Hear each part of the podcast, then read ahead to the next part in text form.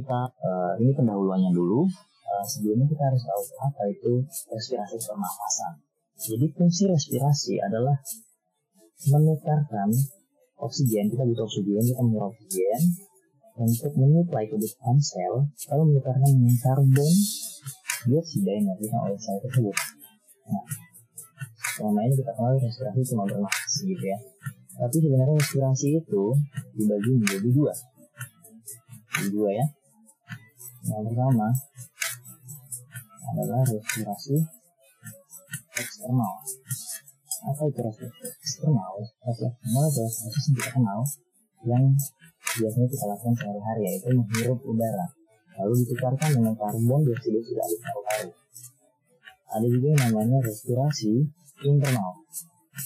Ini adalah proses di mana udara yang oksigen yang tadi sudah di paru-paru itu dibawa ke sel lalu diubah menjadi karbon dioksida sesuai kebutuhan oleh sel mitokondria. Jadi ini prosesnya adalah langsung di paru. Yang ini oleh mitokondria.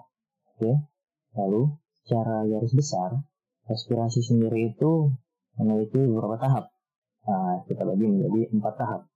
Ini secara umum gambaran dari respirasi untuk pendahuluan.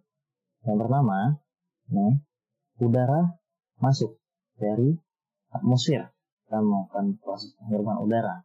Saat menarik nafas, menghirup oksigen, menghembuskan nafas, mengeluarkan karbon dioksida. Setelah oksigen, kita mulai dari nafas. Pertama menghirup nafas, menghirup udara. Saat kita menghirup udara, oksigen akan terkumpul di paru, lalu oleh gradien yang berbeda antara oksigen di paru akan berbeda dengan oksigen kapiler, maka oksigen akan mengalami difusi kapiler. Oksigen akan diantarkan oleh pembuluh darah ke jantung. Jantung akan memompa oksigen tersebut ke seluruh tubuh, yaitu target akhirnya adalah sel.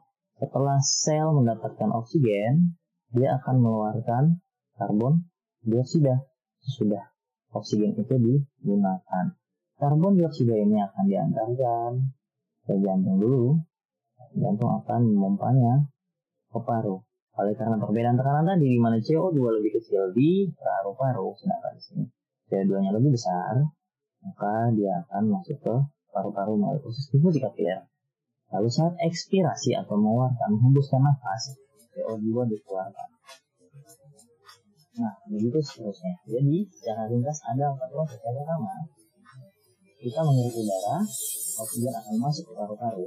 Yang kedua, terjadi difusi dari kapiler dari alveolus ke kapiler paru. Yang ketiga, di jantung akan mengantarkan oksigen ke organ target atau sel. Lalu di sel akan terjadi hal yang kita sebut tadi sebagai respirasi internal. Jadi ini proses pertama ya di alveolus ini proses kedua ya berdifusi lalu proses ketiga lalu proses keempat. Jadi memang awalnya respirasi itu dilakukan oleh si paru-paru oleh hidung masukkan udara ke paru-paru ya. Tapi selanjutnya respirasi malah dilakukan oleh sistem pembuluh darah ya. Jadi itulah secara singkat sistem respirasi. Nah, selain itu apakah respirasi cuma berfungsi sebagai pernafasan? Ada nggak sih fungsi lain respirasi selain di luar sistem pernafasan? Ada. Yang pertama, dia melembabkan udara yang kita hirup. Ya kan? Kalau kamu hirup dari hidung, dia lebih lembab kan daripada mulut.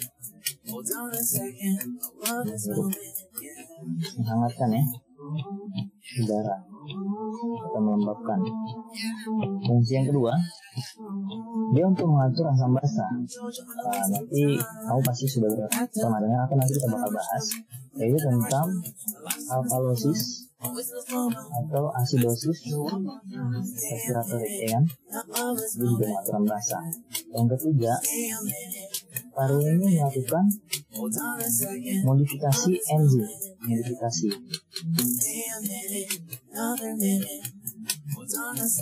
Jadi ada uh, hormon atau tertentu yang ketika dia melewati paru maka dia akan berubah dan berubah fungsi. Nanti kita akan bahas next time. Lalu ada juga fungsi untuk menghasilkan suara. Udara yang kita hirup dia bisa digunakan untuk pembentukan suara yang modifikasi dilakukan oleh suara. Mungkin sekian untuk pendahuluan Selanjutnya, kita akan bahas proses udara melalui mulai dari hidung sampai ke alveoli. Sampai sambil kita membahas organ-organ apa yang dilewati.